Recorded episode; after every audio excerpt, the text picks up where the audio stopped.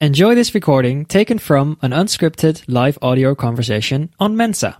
That's M E N T Z A. Doctor Akanksha Dubey और मेरे साथ जुड़ गई हैं सुमेधा जी भी और आज हम बात करेंगे निखिल आनंद गिरी जी से और मुझे लगता है वो भी जुड़ गए हैं निखिल जी, क्या आप हमसे जुड़ गए हैं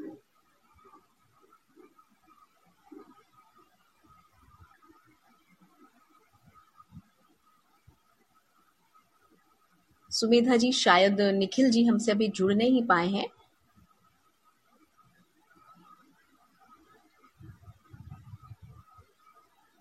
हम अपने दोस्तों को बता दें कि हम आज बात करेंगे एक ऐसे कवि से जिन्होंने लिखा है, इस कविता में प्रेमिका भी आनी थी और इसके लेखक हैं निखिल आनंद गिरी जी।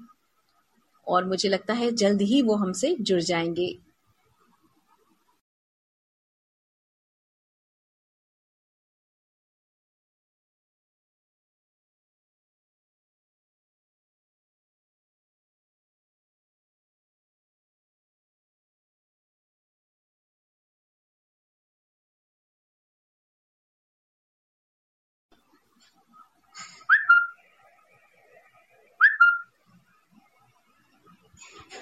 निखिल जी आपको आवाज़ आ रही है?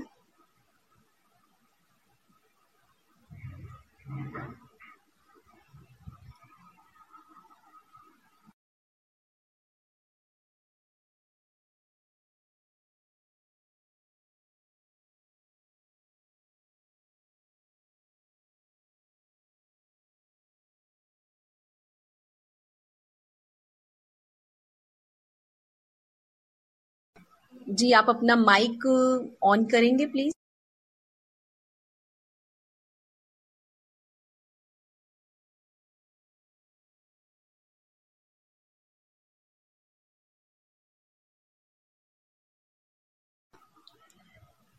निखिल जी, आप हमें दिखाई तो दे रहे हैं, पर सुनाई नहीं दे रहे हैं।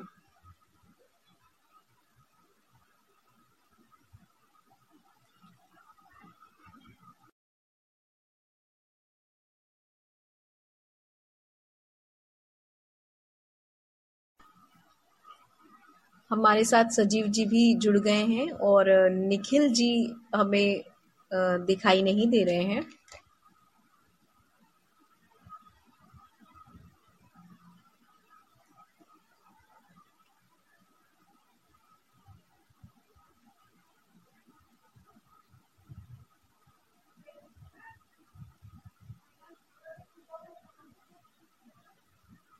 दोस्तों, आज हम बात करेंगे इस कविता में प्रेमिका भी आनी थी और इसके राइटर है निखिल आनंद गिरी जी,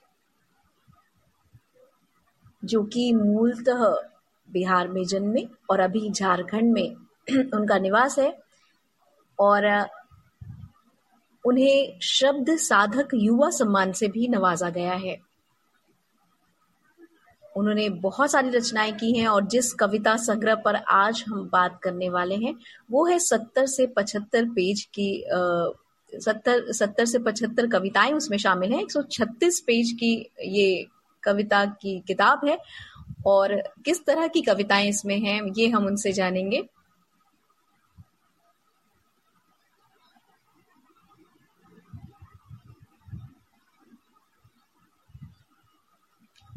निखिल जी ने लिखा है कि वो सिर्फ़ लिसनर के रूप में जुड़ पा रहे हैं। हमने आपको एक इनविटेशन भेजा है सुमेधा जी की तरफ़ से। एज ए स्पीकर का, आप उसे एक्सेप्ट कीजिए।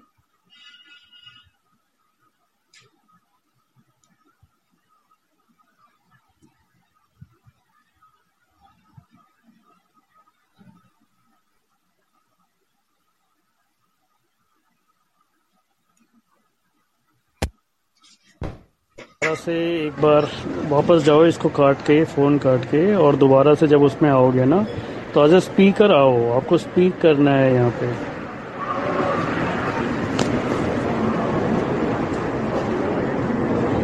जी, एक बार आप लेफ़्ट होकर फिर से जुड़ने की कोशिश कीजिए एज ए स्पीकर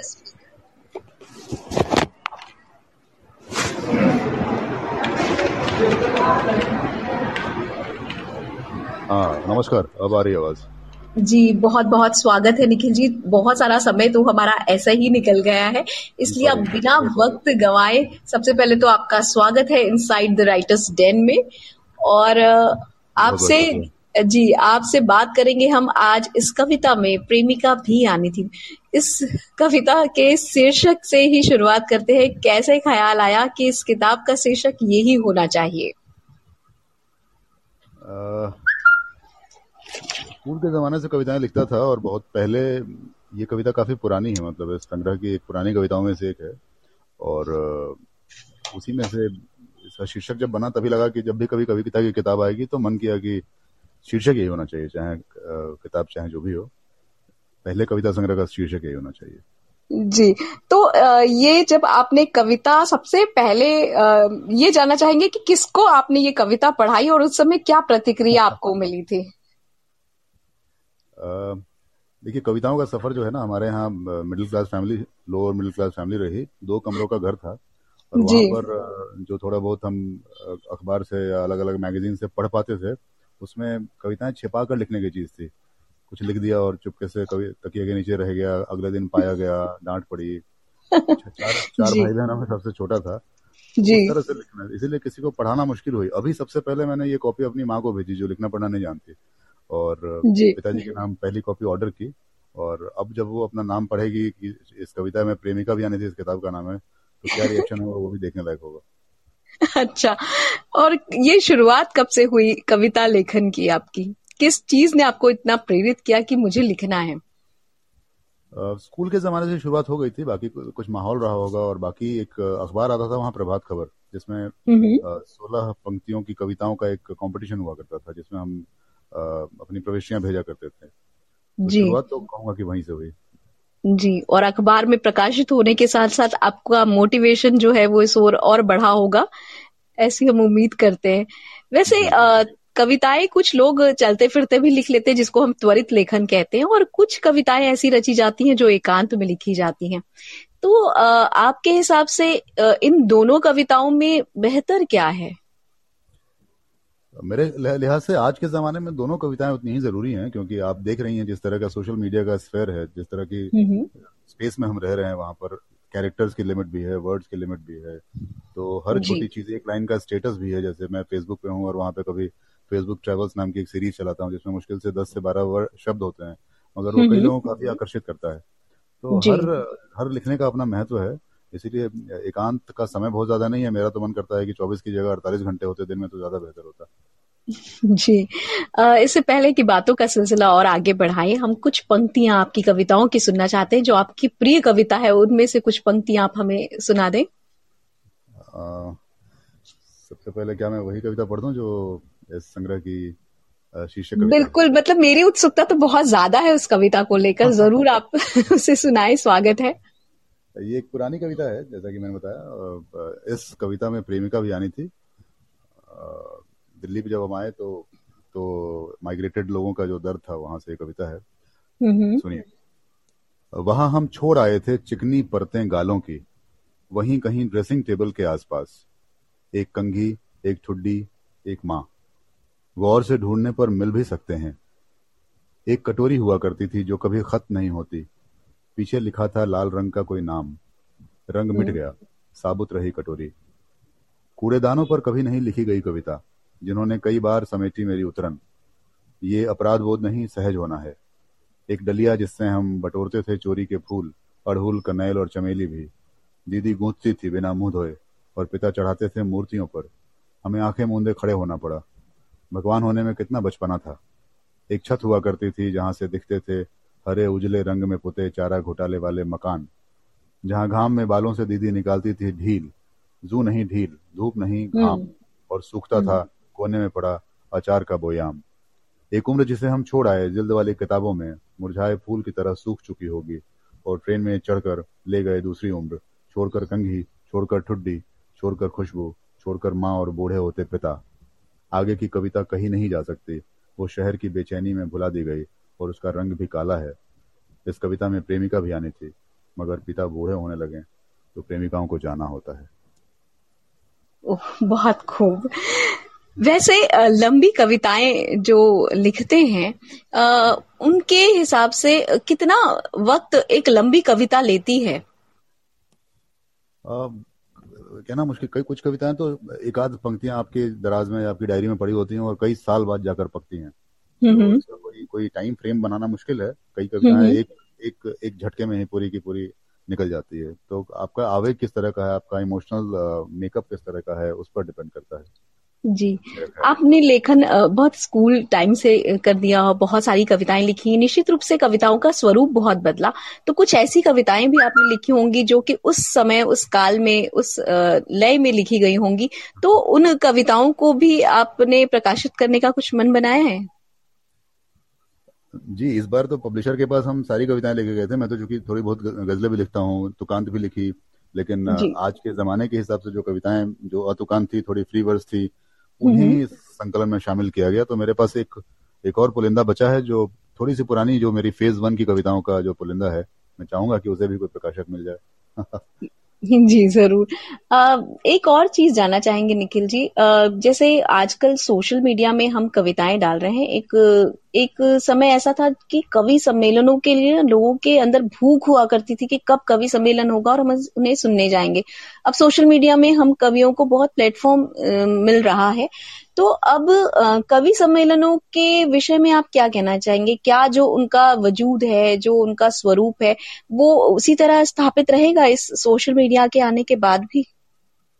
देखिए, कोरोना के दौर में आपने देखा होगा कि फेसबुक पर लगभग हर दिन कम से कम तीन चार कवि गोष्ठियाँ होती रही। सम्मेलन तो नहीं कहेंगे क्योंकि मंच नहीं था, लेकिन हर दिन इसी से लोगों का काम चला। तो स्वरूप बदलेगा, जी स्पेस बदलेगा। हो सकता है कि मंचों पर लोग जाकर सुन नहीं पाए, लेकिन ऑनलाइन ने तो ये पूरा प्लेटफॉर्म खोल दिया है। आप हर दिन आए दिन दुनिया भर के कम्युनिटी पेजेस और ग्रुप्स आप देखते हैं जो लगातार जैसे हम जिस ग्रुप से बात कर रहे हैं ये भी मेरा सौभाग्य है कि इतने पुराने पुराने दोस्तों का कमेंट भी आ रहा है और वो जुड़ रहे हैं यहाँ पर। तो इस, इसलिए ये ज़िंदा रहेगा। जब तक the show must go on जिसे कहते हैं वो चीज़ें बदलती रहेंगी स्वरूप में लेकिन चलता रहेगा ये दौर। जी।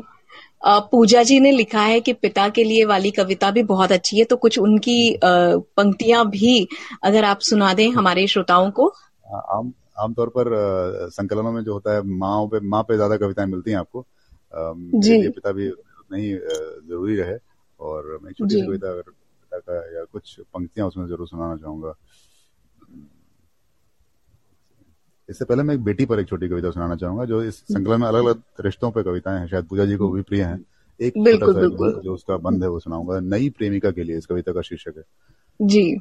संसार की सबसे मुलायम तस्वीर मेरे हाथ में है। बाईस प्रेमिकाओं का आकर्षण है उसमें। कोई आग्रह नहीं फिर भी। मैं रात भर उसके करवट बदलने का इंतज़ार करता हूँ। वो सरसों के तकिए पर आसमान से बतियाती है। एक निर्दोष हँसी हंसती है मुझ पर कि उसे दे पाया नरक से ही दुनिया। अपनी पवित्र उंगलियों से कोई रेखा चित्र बनाती है हवाओं में। शायद काट रही है दुनिया का घिसा पीटा नक्शा। रच रही है अपनी अलग दुनिया, जिसे पढ़ने के लिए बरसों बरस करनी होगी साधना। बरसों बरस डूबना होगा प्रेम में। बहुत खूब। पिता पर से एक तरह पिता पे सुनाता हूँ। बहुरूपीय पिताओं के बारे में। जी। उम्र के उस किनारे किसी विशाल और सजीव मूर्त की तरह खड़ा है जैसे कोई सदियों से मैं समंदर की तरह बहता हूँ और पाँव छूकर लौट आता हूँ। पूछूँगा कभी उन पांवों से भीतर तक महसूस हुआ कि नहीं? सबसे अधिक बातें करना चाहता हूँ पिता से। असंख्य तारों से भी ज़्यादा। उन उन भाषाओं में जो गढ़ी नहीं गईं उन लिपियों में जिनका नाम तक नहीं मालूम। ऐसे ही संभव हैं कुछ बातें तुम्हारी आँखों में धसे दुख के बारे में, जो उतर आता है मेरी नसों में भी। बिना किसी मुहूर्त के मेरे माथे पर उगाती हैं तुम्हारे चेहरे की सब झुर्रियाँ। मिलना चाहता हूँ उन सब पिताओं से, जो दिखते हैं मुझमें, प्रेमिकाओं की आँखों से। मैं पिता से प्रेमिकाओं की तरह मिलना चाहता हूँ, देवताओं की तरह नहीं। वाह बहुत खूब। निश्चित रूप से हमारे श्रोता भी आपके शब्दों के बुने हुए इस जाल में पूरी तरह घुस चुके होंगे। निखिल जी अब ये जानना चाहेंगे कि कविता के अलावा भी किसी अन्य लेखन में आपकी अभिरुचि है? जी हाँ मैं मेरा एक ब्लॉग है आप बीती नाम से Bura Bhala dot blogspot dot com. वहाँ पर मैं काफ़ी लंबे समय से लिख रहा हूँ और सिनेमा मेरा दूसरा प्यार है जिस पर मैं काफ़ी कई फ़िल्मों के रिव्यूज़ और आलेख लिखता हूँ। जी। नए लेखकों के लिए आप क्या कहना चाहेंगे? किस तरह का लेखन अभी के समय में उन्हें करना चाहिए या लेखन करते समय उन्हें किन बातों का ख्याल रखना चाहिए? मैं तो खुद ही नया लेखक हूँ पहली किताब आई है अभी। इसीलिए क्या कहूँ सब हर दौर में मैंने बताया कि अपने समय को पहचानना चाहिए। कुछ नया जो है हम्म। नए तरीके से क्योंकि बातें वही रहेंगी। लेकिन उसको नए तरीके से कहने का जो जो तरीका होगा वो हम और आप अपनी अपनी पीढ़ी के हिसाब से खुद गढ़ेंगे। तो वो आपको वो फॉर्मूला या वो जो वो जो चीज़ है वो पकड़नी पड़ेगी आपको तभी जाके आप बेहतर कर पाएँगे। वो ओरिजिनलिटी आपके अंदर अगर है तभी आप कुछ अच्छा अलग पहचान बना पाएँगे। बस यही कहना चाहूँगा। जी कवियों में आप किन्हें ज़्यादा पढ़ना पसंद करते हैं? कई नाम है मतलब अपने समकालीनों में नाम लेना तो अच्छा नहीं है क्योंकि कई हैं कई नहीं है। पुराने दौर में चूँकि जैसे बताया कि हम लोगों की परवरिश तो उसी माहौल में हुई जहाँ पर जो जो बड़े जो मशहूर जो किताब के जो कवि हैं उन्हीं से उन्हीं से पढ़ना शुरू किया। बाद में आकर थोड़े बहुत विदेशी जो अनुवाद हैं और जो कविताएँ हैं वो भी काफ़ी पढ़ी उस तरह से मिला जुला एक माहौल बना जहाँ से हम निकले और इस तरह की कविताएँ लिख पाए। जी। एक सवाल मैंने पिछले उसमें लेखक से भी पूछा था पहले के अंक में आपसे पहले जिनसे बात हुई थी कि नए लेखकों को भी पाठ्य पुस्तक के लेखन की ओर रुझान करना चाहिए। तो इस विषय में मैं आपकी राय जानना चाहती हूँ कि अभी जिस तरह से लेखन हो रहा है बहुत अलग तरह का लेखन हो रहा है क्या आपको नहीं लगता कि नए लेखकों को भी पाठ्य पुस्तक यानी कि स्कूल की शिक्षा के लिए जो लेखन किया जा रहा है उसमें भी आगे आना चाहिए? मैं सवाल थोड़ा कम समझा जितना समझा मैं मेरे हिसाब से यह है कि खुद से उनके उनके बस का है नहीं इतना बड़ा इतना इतना कॉम्प्लिकेटेड सिस्टम है आपको किसी किताब में छप जाना या या किसी किताब का छप जाना। जी, इतना आसान नहीं है किसी भी लेखक के लिए क्योंकि एक संपादकों का एक गिरोह है या एक या या तो गिरोह है या तो फिर वो तुम मेरी पीठ खुजाओ वाला एक अलग, एक गैंग है। उस बीच में आपको अपनी पहचान बनाते हुए छपने तक आना मुश्किल है, इसलिए मैं नहीं मानता कि बहुत ज़रूरी है कि आप शुरू से ही उसी के पीछे लगे रहे। लेकिन हाँ अच्छी चीज़ें जो है, उनको बड़े मंच मिलने चाहिए, चाहे वो किताबों के ज़रिए हो, चाहे वो सोशल मीडिया के ज़रिए जी।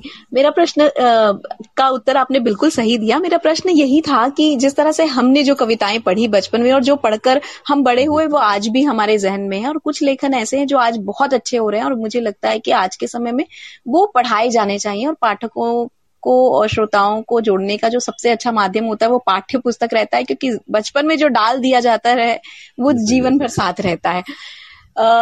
खैर मेरा अगला प्रश्न आपसे ये है कि अक्सर ये कहा जाता है कवि जब कवि तब बनता है जब वो दुखी होता है बिछड़ा होता है जब वो सैड होता है तो क्या आपके साथ भी ऐसा कुछ है? आ, ये तो चूँकि निदा फाजली ने एक बार कहा था मेरी मेरा इंटरव्यू था उन्होंने कहा था कि एक बार जब किताब आ गई तो द ऑथर इज़ डेड तो अभी फ़िलहाल खुद से मतलब इसको ओपन टू इंटरप्रिटेशन छोड़ते हैं। कविता अच्छा। कुछ जैसा लगा तो वो ज़्यादा बेहतर रहेगा। जी मतलब आपकी लाइफ में ऐसा कोई दुख या ऐसी कोई तकलीफ़ ऐसा कोई हादसा नहीं हुआ जिसने आपको कवि बनाया? ऐसा हम कह सकते हैं। मैं ऐसा कह सकता हूँ कि हर दिन आदमी तुम जिसे तुम जिन्हें हादसों हादसा समझते हो हमको उन हादसों ने पाला है है ना? तो इसलिए हादसों को आप किस तरह से जीते हैं ना उस पर डिपेंड करता है कि आपको कौन सी चीज़ हादसा लगती है और कौन सी चीज़ रूटीन लगने लगती है। जैसे गालिब ने कहा कि बाजीचा अतफाल है दुनिया मेरे आगे। होता है शब रोज तमाशा मेरे आगे जी। हाँ। हाँ आगे आप किन रचनाओं पर काम कर रहे हैं या इस तरह की आगामी कोई किताब और प्रकाशित करने का मन कुछ बनाया है आपने? जी बिल्कुल। उत्तर प्रदेश के कम्युनिटी रेडियो स्टेशन है जहाँ पर मेरी पीएचडी अभी अभी पूरी हुई है मैंने सबमिट की है। तो जी जी। जैसे ही वो अवार्ड हो जाएगी तो मेरी कोशिश है कि उत्तर प्रदेश के रेडियो स्टेशन जो सामुदायिक रेडियो स्टेशन है उन पर एक किताब आए ताकि रेडियो का भी कुछ और भला हो सके। जी। एक्चुअली आपने काम किया है कम्युनिटी रेडियो पर और कम्युनिटी रेडियो और हम अगर आकाशवाणी केंद्रों की भी बात करें तो वहाँ पर कविता पाठ का जो जंक होता है, उससे भी कवि काफ़ी उभर कर सामने आते हैं। तो इस तरह के विषय में भी आपका कोई सुझाव है?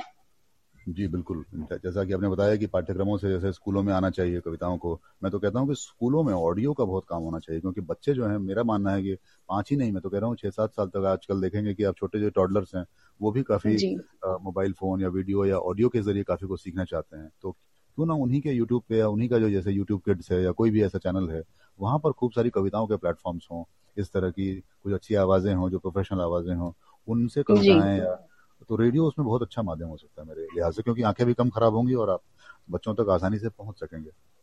जी, ये बहुत अच्छी बात आपने कही कि श्रवण के, श्रुति के माध्यम से जो लोग सुनते हैं वो अधिक समय तक रहता है और रेडियो में इस तरह के प्रमोशन होने चाहिए। लेखन की मैं बात करूँ तो मुद्रित माध्यम पहले भी और आज भी एक स्थायी माध्यम माना जाता है और शायद यही वजह भी है कि लोग रचनाओं को अपने कॉपीराइट के लिए सही पर उसे प्रकाशित ज़रूर करवाते हैं।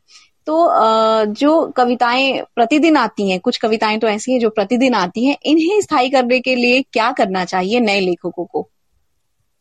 आ, या आप क्या करते हैं? आपने भी कहा मैं नया लेखक हूँ तो आप अपनी रचनाओं को सहेजने के लिए किस तरह का प्रयास करते हैं?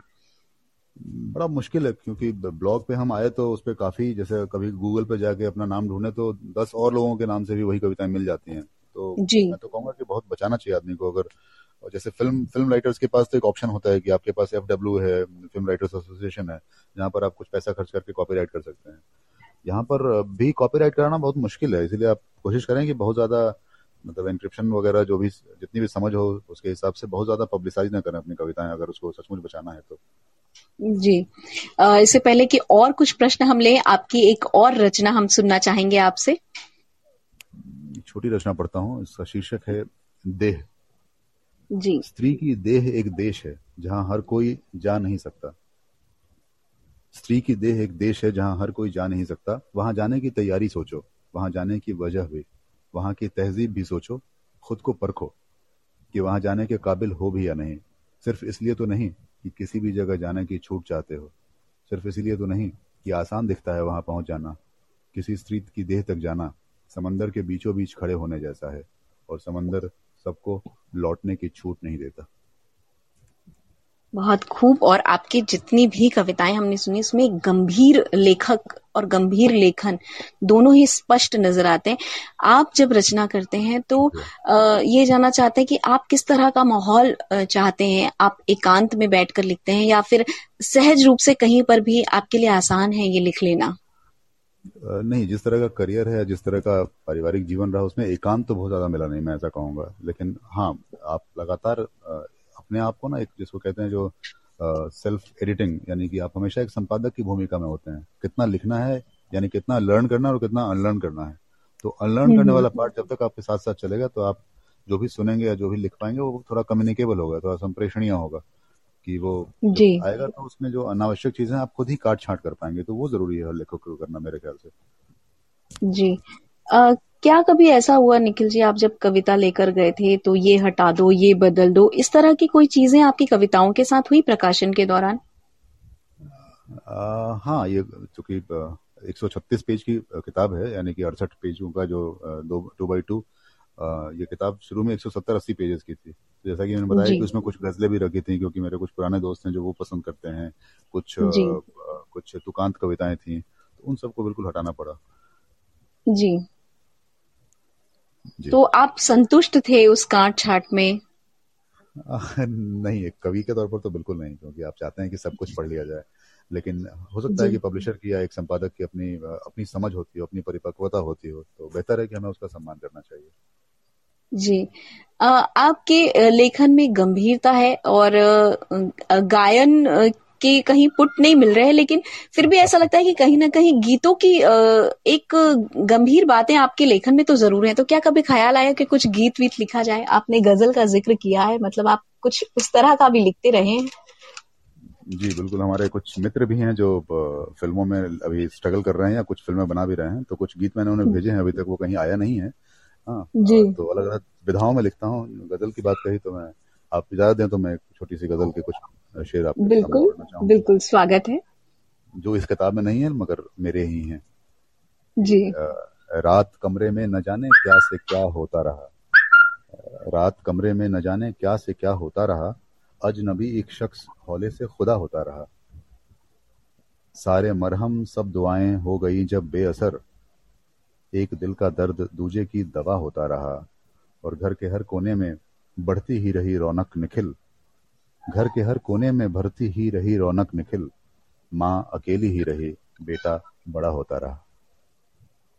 वाह बहुत खूब। तो आ, निखिल जी आ, क्या आप गीत गज़ल गाने के भी शौकीन रहे हैं? मंच पर कभी कभी मौका मिला शुरू में स्कूल कॉलेजों में तो तरन्नुम में गाते थे। जी हाँ बिल्कुल। मुकेश के गीत मुझे बहुत पसंद है बहुत ही ज़्यादा। जी। कविताओं और गजलों में गजलों में तो आमतौर पर जब हम लिखते हैं तो कहीं ना कहीं उसका एक मतलब इंडिकेशन हम दे देते हैं कुछ शब्दों को को परिभाषित हम कर देते हैं। कविताओं में भी क्या आपको लगता है कि कुछ शब्दों को परिभाषित करने की आवश्यकता है? हम्म, जैसे जैसे उर्दू के लेखन में उसका अर्थ लिख दिया जाता है या फिर कहीं पर एक डिक्टेशन के इस मूड में लिखा जा रहा है। अ, क्या आपको ऐसा लगता है कि कविताओं के साथ भी अपने उस मूड को लिख देना चाहिए या पाठकों पर पूरी तरह छोड़ देना चाहिए? नहीं ये अच्छा है। मेरे ख्याल से आपने अच्छा सुझाव दिया बल्कि जैसे जिस तरह से हम रिसर्च राइटिंग करते हैं जी। उस तरह से अच्छा है अगर पाठक अपना मूड बता दे। सॉरी कवि अगर अपना मूड बताकर लिखे तो ये और मज़ेदार। बात होगी हालाँकि। अच्छा अच्छा सुझाव मतलब ये जी मतलब ये मेरा सुझाव इसलिए था क्योंकि कई बार जब मैं पढ़ती हूँ तो मुझे ऐसा आभास होता है कि पता नहीं किस मंशा से और किस ख्याल में ये लिखा गया है। अगर वो मुझे पता चल पाता तो शायद मैं उस दर्द को और अच्छे से समझ पाती। तो मुझे ऐसा लगता है कि अगर कहीं हम वो लिख दें तो शायद पाठकों के लिए उस चीज़ को समझना आसान हो। ये मेरा व्यक्तिगत मत है हो सकता है पाठकों का अलग अपना भी मत है हो। जितने पाठक है ना वो जैसे हाथी की कहानी है कि जितने लोग उसको छूते हैं अपने अपने हिसाब से चुने चाहिए। लिखना इसलिए शायद बेहतर है कि आपको दो पंक्तियों के बीच जो बचता है वो कविता होती है तो आपको वो पढ़ना चाहिए। जी आपने हमसे इतनी अच्छी बातचीत की हमें हमें समय